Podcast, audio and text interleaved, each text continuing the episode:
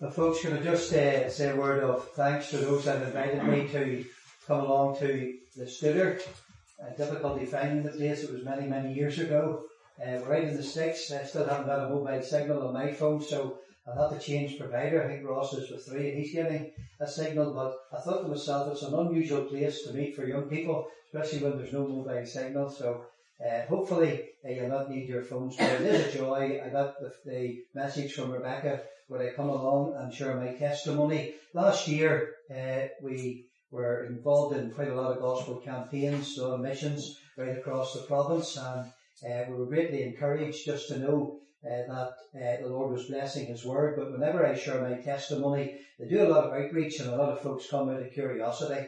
That's what they come for. But it does mean uh, that very large attendances come uh, during the gospel campaigns. I remember one night I had a meeting and they asked me would I share my testimony and I did and there was over a thousand people came in. A thousand, I couldn't believe it. When I came out in from the little prayer room into the church building in Ballymena, it was filled to capacity. Every empty room, they were sitting on the very stairs and I was shaking. Uh, but I'm not as bad here tonight, uh, but it's always a joy to share with you a personal word of testimony. The problem is I forgot my glasses, I couldn't even see the, the hymns I was singing. So I was singing different words, and I'm about to read scripture, and I can't even see it. So I'm going to have to try and quote uh, this scripture from memory if I can. And if I make a mistake, you'll forgive me. But it's Psalm 34, and I just want to read from verse 1.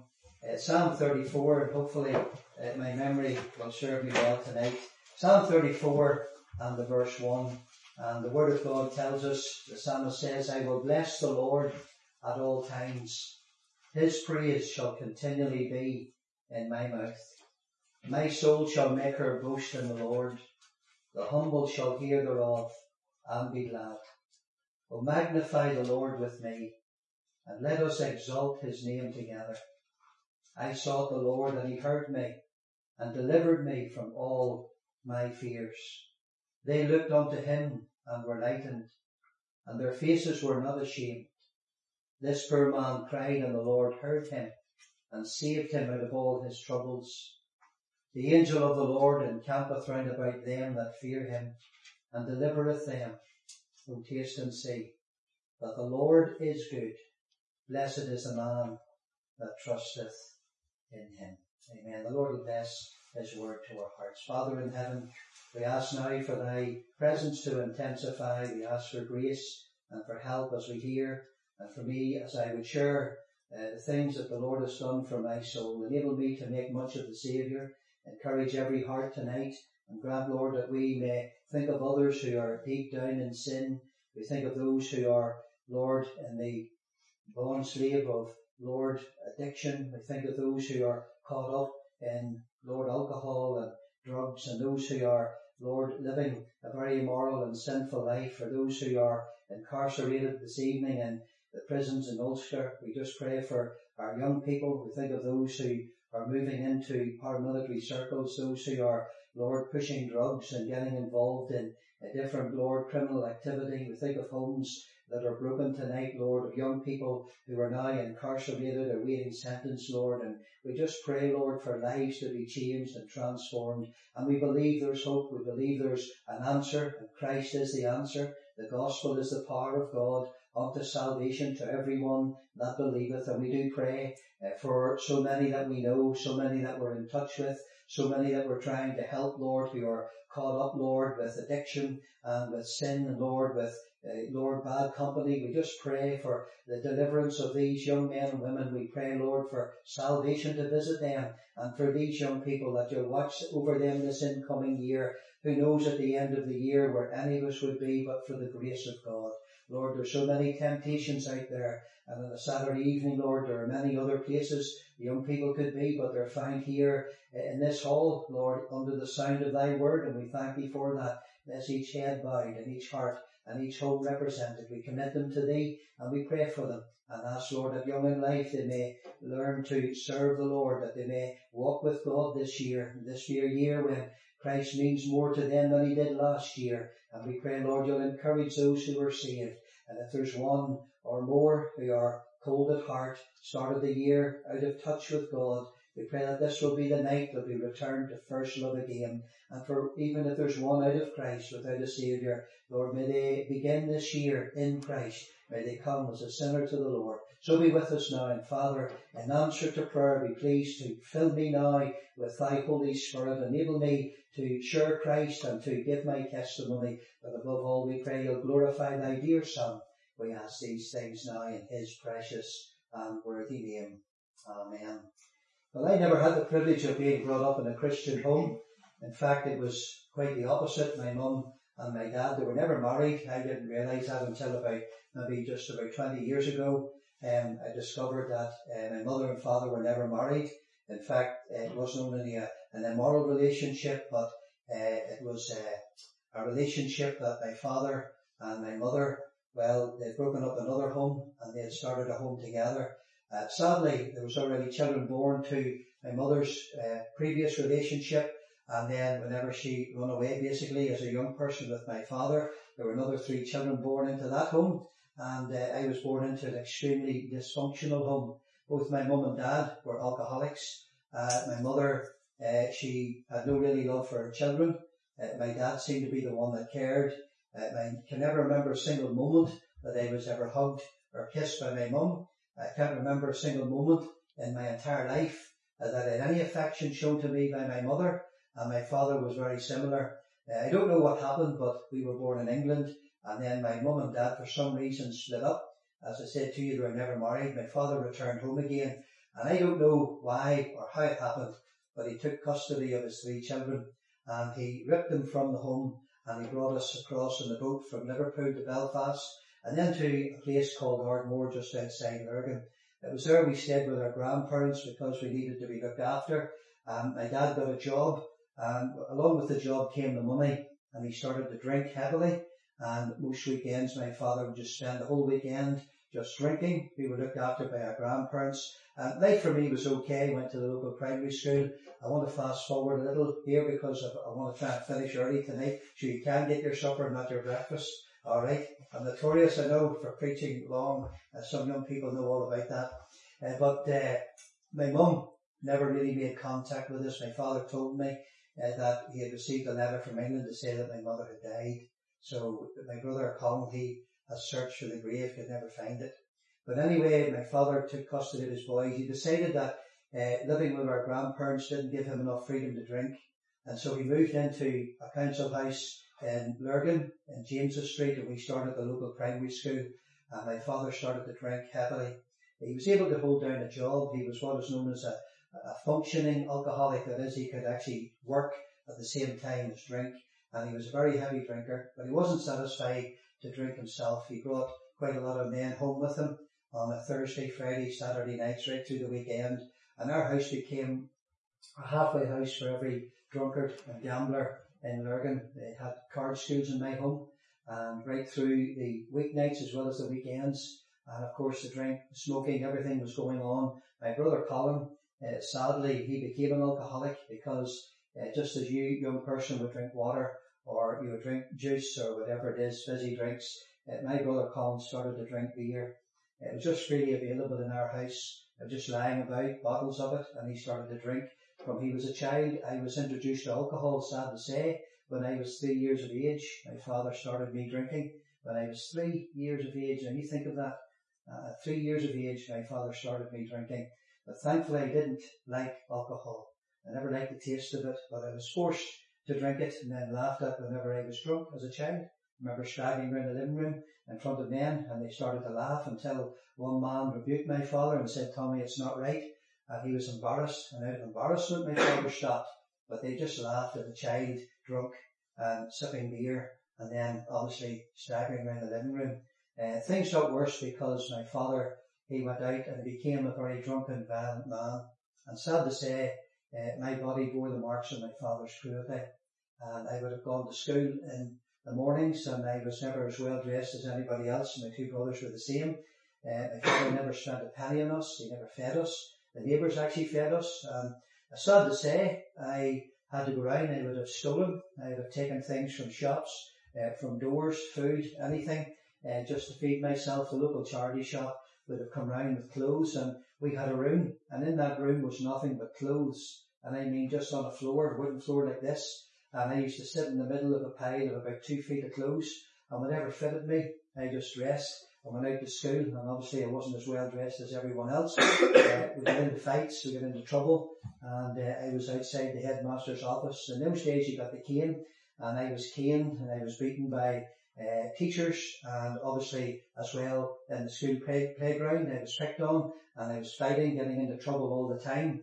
And then there's times I just didn't bother going to school and I mitched off and I took refuge in a derelict house and obviously no homeworks were ever submitted and very little education was given. I was just allowed to sit in the class at times and ignored, completely ignored by the teacher, given some other little piece of paper or some item whenever we were doing craft and so on just to work with. I never entered into any of the exams and I just sat basically in the class and I was forced to go to school, I could say, forced. Uh, there's some teachers who did care, some teachers who certainly uh, worked with me and gave me help and there were neighbours who were very good to us. But there was one lady in particular and we called her Elsie and she was a born again Christian and uh, she lived just a few streets down from us. She worked with my father in the local paper factory. Fast forward, Elsie visited our home and she started to clean and tidy and cook for us. And then she started to look after us. She would, would have taken money off my dad, given to uh, to us, and we would be able to buy food. And she had made sure that we were looked after. Elsie was very, very good.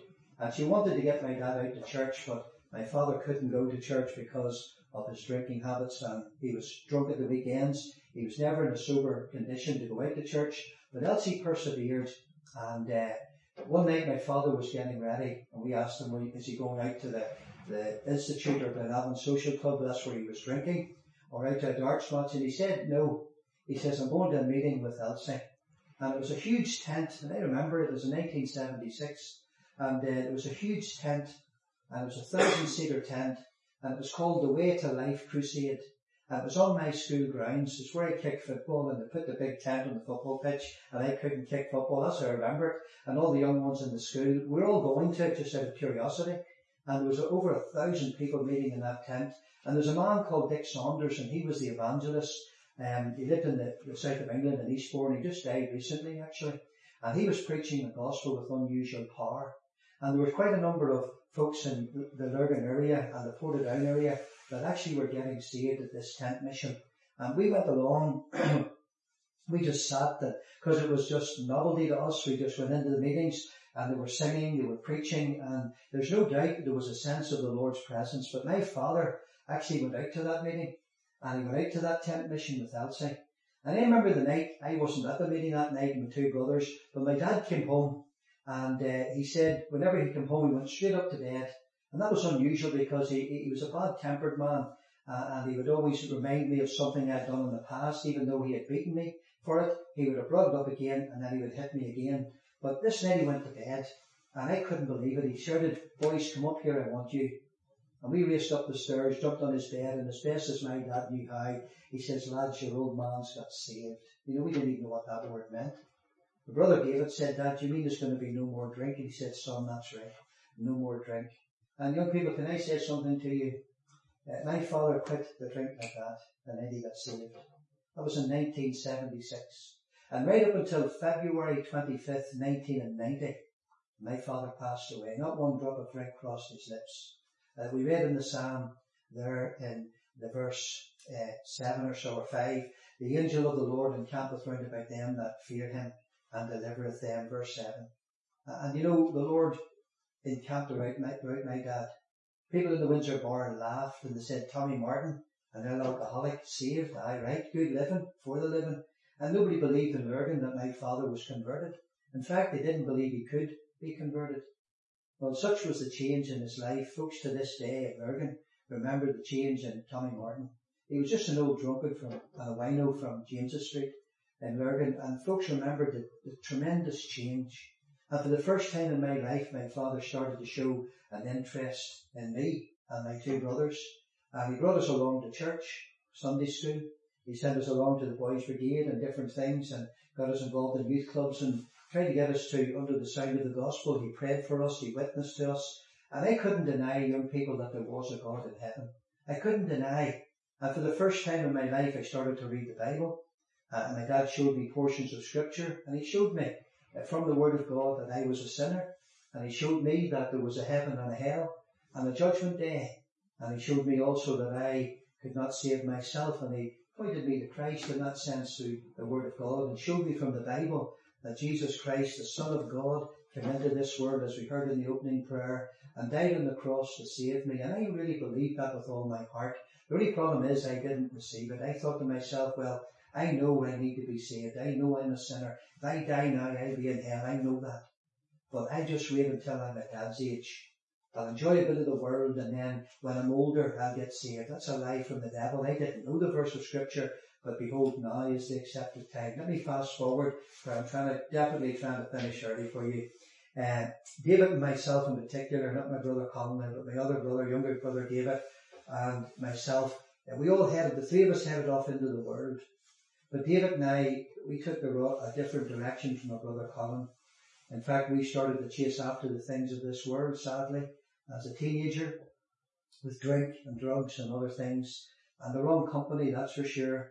It was in 1981. Many of you were not even born then. In fact, I, I near guarantee every one of you weren't born then. Uh, but 1981, it was the height of the hunger strikes in this province. And there were 10 IRA men who had starved themselves to death in the now infamous Maze prison. And at that time there was sporadic outbursts of violence in the city of Belfast and Londonderry. And Lurgan was a deeply divided and sectarian town. And it was a very bitter town. And it still is to this day. Deeply divided sectarian town. And uh, David and myself were going to house parties. We knew where they were. To take you to the, the very places tonight in Portadown. And uh, the paramilitaries were there and they were recruiting a lot of young men, young teenage, teenage boys into their ranks to what they called to sweat out their ranks for a doomsday battle because around the hunger strikes they thought there was going to be civil strife and civil war in the province and the paramilitaries uh, said they couldn't trust the British Army to protect their community, which was wrong, and uh, they decided that they would uh, increase their numbers and they, they, they basically organised these house parties and the drink and the drugs was freely there. I was involved in it, sadly. Uh, when I came home from those house parties, I knew what they were designed for, and I determined that I would not be joining any paramilitary group or getting involved in any terrorist activity. But there's an old saying when the drink's in, the wit's out, and how true that is. Uh, and they were designed with drink and drugs just to lull you in, and then they introduce you to some sinister sides of paramilitarism and the so-called uh, secrecy of it, and uh, of course mentioning all the atrocities and what they believe certain individuals have done. My own family was touched with the troubles, lives lost. Some of my own friends at school and different other people uh, were all killed and so on. But there's no justification for violence. But however, uh, we were there, and sadly, David and myself got involved in the paramilitaries. It wasn't too long, and fast forwarding by the way. Uh, the RUC, as they were known then, I remember at half past, or sorry, six o'clock in the morning, there was this big roar of these grey Land Rovers outside that surrounded our house in the Mornby estate. All the neighbours had come out because of the commotion and they were banging on the door and I was up in my bedroom and I knew that they're going to come and arrest David and myself and I was there. I just had planned what I was going to say, absolutely nothing. And uh, the next thing a big policeman came into my bedroom. Uh, in fact, there were two and he stood at the end of my bed and he asked me my name and I says, I am Thomas Martin. And he says, I'm arresting you. And the detectives in Gough Barracks would like a word with you and your brother David. So we were taken along to Gough Barracks, interrogated for three days and three nights. And then we were remanded in custody to the Crumlin Road prison. It's now derelict, although uh, you can get a tour of it. I've had a tour and I've given a testimony of it as well uh, during the time of a visit from friends from Romania.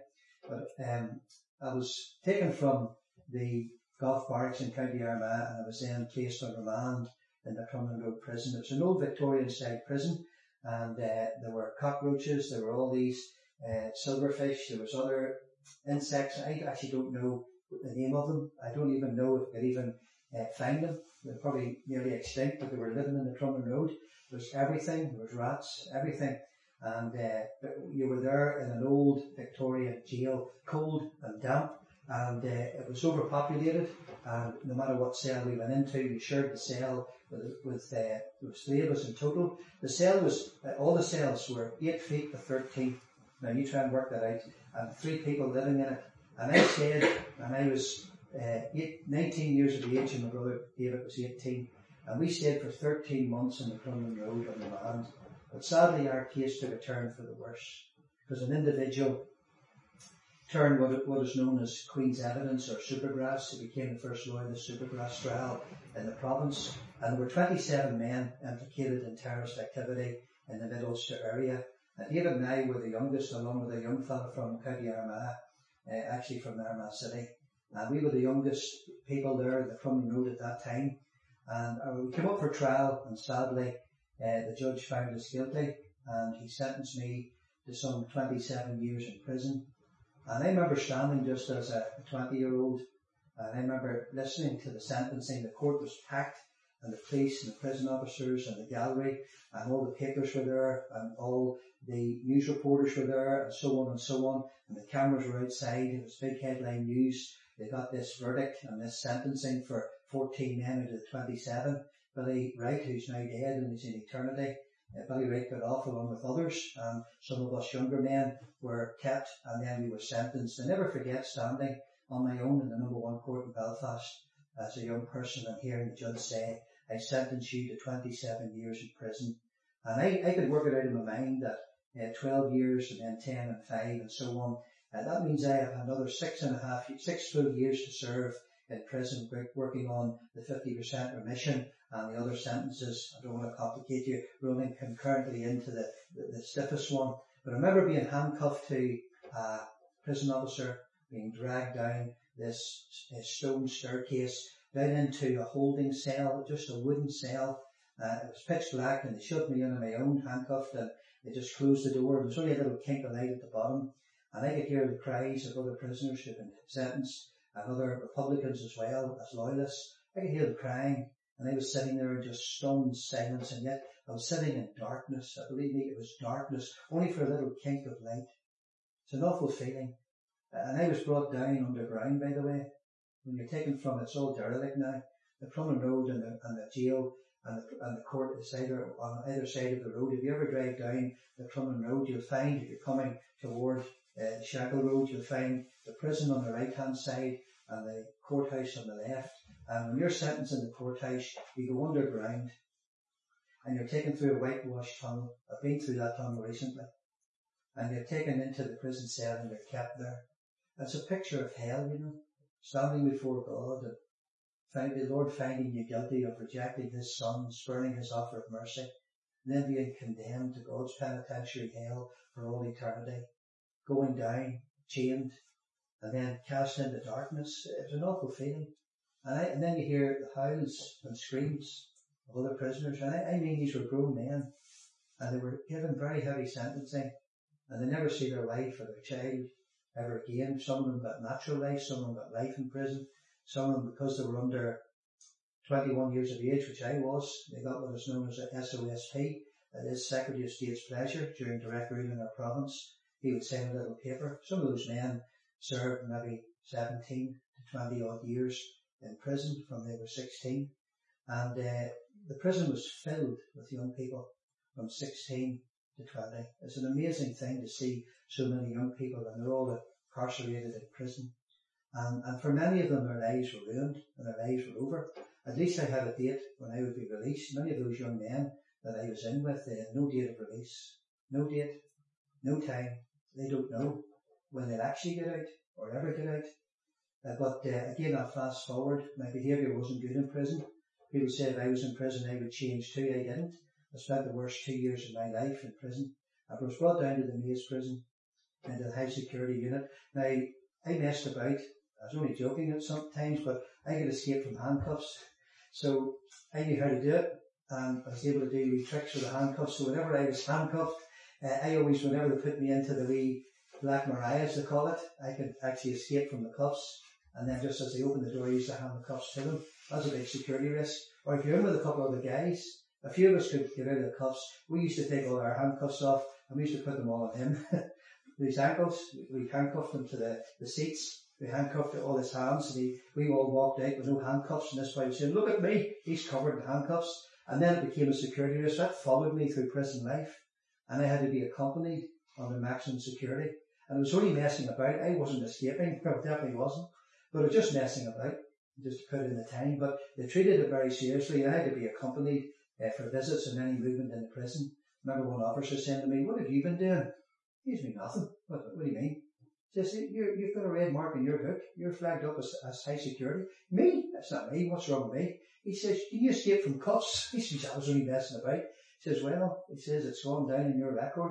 And that followed me to the very last day that I was released from prison, uh, when there was no need for handcuffs. But uh, I did misbehave and I was in what is known as solitary confinement. That means you were punished.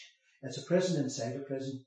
And I was sent to what is known as the boards. I can tell you now exactly what it was. It was a wooden seat that came out exactly what you're sitting on, only a smaller, it came out from the wall, that was your seat. Then just a little higher coming out from the wall, that was your table. And uh, it was only about twice the size of this Bible for your seat and about three times the size of this Bible for your chair or for your table. And then there was a concrete slab, a single bed, a concrete slab on the ground, and it had a concrete pillow, and that's what you slept on. You weren't allowed a mattress or a pillow or any blankets. You weren't allowed any shoes. Or well, they took the laces out of your shoes, they took your belt away in case you hung yourself. And you were kept in solitary confinement and I was kept for days uh, isolated from the prison population. It's one of the worst experiences I've ever had in my life. I was locked up for two and a half years for 23 hours a day. I went down to Maghaberry to visit a fella who's been extradited to Florida and his mother contacted me and said, would you visit him? And I did. And he said to me, he says, I've been in solitary confinement, one hour's exercise for three weeks. And I says, I'll tell you what then, you see, whenever you're in solitary confinement for 23 hours a day, and some days 24 because I didn't get exercise for two and a half years, I'll understand. Uh, maybe I not understand what you're going through.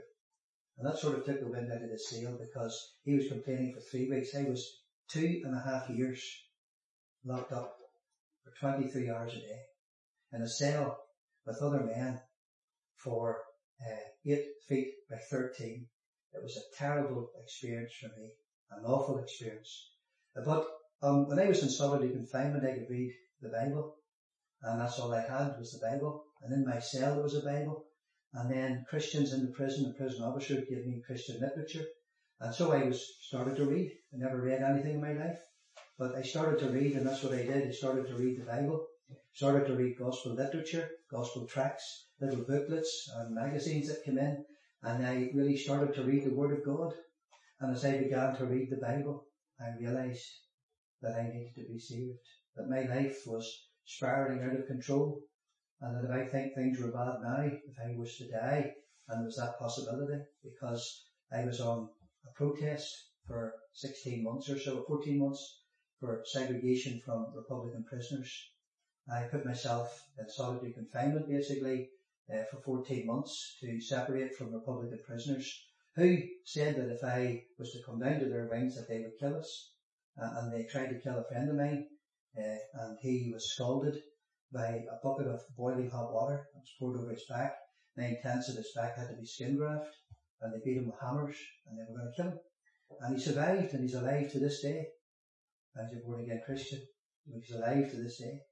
Uh, but they intended to kill him and there's no doubt they would have when uh, he was rescued by prison officers. So I started to read the Bible and one night uh, I was reading the Bible and then I read a little booklet by an evangelist called Noel Grant called Let Him In. And I realized that for 21 years of my life, I kept the door shut of my heart to the Lord Jesus Christ. I allowed everybody to enter, but there was no room for the Lord. There was no time for Christ. And there was no place in my life for the Son of God who loved me and gave himself for me. I started to read the gospel that Christ came into this world. He died on the cross. He shed his blood. He bore my sins in his own body. And it really broke me. For the first time in a long time, I began to weep, cry. I began to feel, I didn't know what it was called, but it's called conviction. I know now. I was miserable. I was unhappy. Yet I was probably at my fittest. I was running for miles and any exercise I was getting. I was about nine and a half stone then. I remember it well. Don't remember it. It's probably that long ago. And I run for miles upon miles upon miles just running in the prison and uh, never stopped running for years. You see, I've stopped it now, uh, but never stopped then. And I was at my fittest, and in many ways, youth, and there's a possibility of getting out of prison at a later date, and life could be better, but I was miserable, and the Lord convicted me. It's the 13th of June 1983. I remember it well, and I was lying in my cell, and there was a boy below me in the bunk, and uh, he was smoking, I could smell the smoke coming up past me, and he said to me, do you want a cigarette? And I said, no. And he bounced up out of his bed. He said, you're reading that Bible and that gospel literature, run about with them Christians. You're going to become a Christian. And I just couldn't tell him that, yes, you're right, I am. He said, no, I'm not.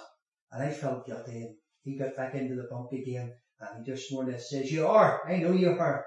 And I thought, he's right. I am. I am. I'm to, I'm to do it tonight. And I just lifted a little booklet and prayed the prayer at the end of it and asked the Lord Jesus Christ to come into my heart and my life. And you know, your people, that night the Lord saved me. Now I want to tell you, there was no blinding light, there was no roar of thunder, there was no flash of lightning, there was no earthquake. You say, well, how did you know you were saved? Well, see that night when Christ came into my heart and forgave me my, my sins and I believed that he died for me and shed his blood for me and rose from the dead for me and paid the price for my sins when I believed that and received Christ into my heart, the burden of the sense of guilt that I had disappeared. And in its place came this deep-seated peace. I've never had that in my life before then. I've had it ever since. And I knew that it was well with my soul and the Lord had saved me. Next day I went out onto the prison wing and I sought out my brother David and I told him that I'd become a Christian the night before and he ran down the wing and told every prisoner in the Maze prison. We in that cell, in that uh, H block. Uh, we were in one of the, the wings of the H block, so there was about 36 men. And he told everybody, loyalist prisoners and everybody, psychopaths of that, that his brother Thomas had got saved, become a Christian, and people were shouting, oh no, there's another one on the Hallelujah bus. That's what they used to say. And uh, we were still in protest, by the way, we were non-conforming prisoners. Seven weeks later, 31st of July 1983, I heard a mighty hallelujah in the prison wing. And I reached out in the cell, looked up to the very top grill, we call it, where the officers are, and I saw another Christian inmate shaking hands with my brother David. He too had come to know Christ as a saviour. But David and I, because we were in protest, we were in association with the paramilitaries, and for me it was the UVF, and we met the leaders of paramilitarism, the, the various factions in the Maze prison, from the UDA to the UFF, we brought in the Red Hand Commando, the UFF, every faction of loyalism we brought into one cell, and they put the little, set the little bar so that you couldn't close the door. And we had a meeting with them. And David and I told them, and I was shaking. We told them that we're no longer going to be on protest. We're breaking away from paramilitarism. And the two of us are now born again Christians and we're going to be uh, conforming prisoners in the maze. Now, it was a very dangerous thing to do. So we expected that we would get a beating and a very severe one. And then we would just be left in the cell and the prison officer would be told there's two men need to be taken out. We may have survived it, we may not, I don't know. But all I knew was this, I was willing to serve the Lord and obey the Lord. And we told them, and they didn't give us a beating, which generally does happen when you break away from them and you leave the protest. That's a betrayal, and there's a price to pay for it. So we expected that. We thought, well, if it comes, it comes. That's the way it has to be, to obey the Lord. But they didn't. In fact, they asked us to stay and that we would be an influence on other men, but we says no, we can't. Fast forward very quickly, we came off the protest, we became conforming prisoners, and David and I became trustees along with another young fellow, James Smith, or Jack from Scotland. We became the first trustees in the Maze prison. That is, we worked with the prison officers. I was uh, given license to work outside the prison walls, although it was never tested, by the way. Uh, they never put me outside the prison walls. I might have been tempted because I was fast to run on home and just sit there and they can come and pick me up again. But we, we were trustees. I was the highest paid prisoner in the Maze prison. I was on £2.56 a week. I was the highest paid prisoner uh, for working in the Maze prison. Now, I met my wife when I was in prison. I had to be careful what I say. One, she's not here tonight. And two, it's being taped. Isn't that right, Ross? Okay, I have to be careful what I say. I met my wife when I was in prison. I said that in a meeting one time. I says, I met my wife when I was in jail. And after the meeting was over, my wife was at the door, uh, and this dear old lady came up to her and said, what were you in for, love? and June says, I wasn't in jail. And she said to me, Tom, don't you ever say you met me in prison. Say you were in prison and I wrote to you. And that's what happened. June wrote to me when I was in jail. She was a believer. She was saved when she was eight. And we were going together in a relationship for two years, two and a half years. And out of that time, we only seen each other for two weeks, for two and a half years. Half hour visit every so often. I wrote June 250 romantic letters. Only threw them out recently, in case they got into a book. I'd be embarrassed. Uh, but June, I got out in 1988, and I got married right after 12 years into a life sentence, and uh, with three boys, uh, uh, Aaron, Samuel, and Timothy. One of just got married there last year, and, and each of them professed faith. The eldest fellow was not just walking the way he should, and it grieves our hearts. But we're thankful to the Lord for these mercies from God. And the Lord has been good to us. Can I tell you something? One, many in my family, because I started to pray for them, got saved. One in particular was my brother Colin. And it was off the rails. Colin Martin, known in Lurgan, he was a real fighter. He just fought and fought and fought. Police, anybody. He was an awful man for drink. But the Lord saved him a year and a half before he died. He was 57 when he passed away. And the remarkable thing too was that I discovered my mother was alive. I was told she was dead. This was about 20 years ago. I discovered she was alive and she was living 22 miles from my house in Bangor. And she tried to get down to Maze prison to visit me because she'd seen our case on television and she'd seen the names of David and Thomas Martin. She knew it was her two boys. But they wouldn't let her in and my father made no contact with her and wouldn't let us. But we were able to contact with her and we stayed for two years together with her and then she passed away and I actually did her funeral service very quietly, and discreetly, and I was able to see my mother buried. Uh, God called me into Bible college. That was a big thing because one, I had no education. I left school when I was 15. No formal education. Not a lot of exams to get in and uh, dozens of exams to get out of. But Whitefield, I was going to say jail there, but that's, that's wrong. Uh, Whitefield College of the Bible, the Lord called me. Spent four years trained and then the Lord opened the door for ministry uh, as a, a minister in Lisburn for some 23 years and then I got a call to Cumber. I've been there for three years here in March or January this very month. Uh, three years installed there in Cumber. The Lord has been really good to me, young person. I appreciate your attention tonight and I know we've gone past the nine, but we're going to finish here. The Lord has been very good to me. I don't know why. I can't explain why. I could ever love a sinner, but I could ever love me. But he did. And that's what really broke me. He loved me. And whenever I discovered that, I that not only came to him as a sinner, but I dedicated my life to him. And I, I, am not into politics. I'm not even into things that the world have for people. I just want to live for Christ. My uh, aim was when I dedicated my body to the Lord at a young person's meeting in the Martyrs Easter Convention, it was for to me to live Christ, to die Christ. That's Christ for me. That's all I care about is the Lord. I don't wish silver or gold for my children or even for young people, just that you might know the Lord, that you might walk with Christ.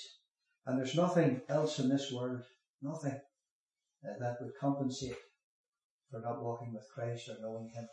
And, and, I don't know where you stand with God. I would suppose that uh, some of you, if not all of you, have made a profession of faith, and that you know Christ as your Saviour, and I trust that is the case. But if you don't, well, no better way to start the year than coming as a sinner to the Lord, telling him you're sorry for your sin, believing that he died for you, and then take him into your heart.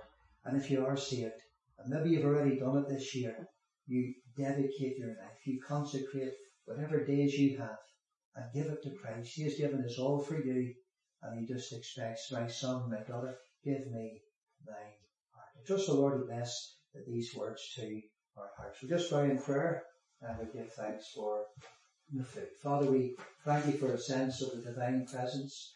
We thank you for mercy seen and unseen and for thy goodness. We thank you for the love of Christ, our Saviour, that took him from heaven to earth to live a sinlessly perfect life, God veiled in human flesh, and then to die, uh, Lord, that horrible death on the cross, to take the wrath of God upon our sin, and to pay the price and to shed his blood and we thank thee for the purchase of salvation, for his resurrection and ascension to heaven, for his intercession at the Father's right hand, Those who he saves, he keeps, and we rejoice, he satisfies. Bless these young people, encourage their hearts. For those who know and love the Lord, lead them on with thyself. May this be a year of growth and a year, Lord, when they will increase in the knowledge of God, that they will walk with the Lord this year, that they will know what it is like Enoch to have a life that pleases the Lord. Bless those who have the oversight here in the studio. We pray that you'll give them help. Remember those who come this year uh, to sing, to testify, to speak. Grant, Lord, that there'll be profit and there'll be blessing even this year. And we ask, Lord, to be fruit for their labour. So watch over us now and take over thanks for these good things that have been provided as we eat and drink together, as we fellowship. We pray that Christ will be honoured and Christ will be uplifted, honoured and glorified. We offer these things giving thanks in his precious and worthy name. Amen.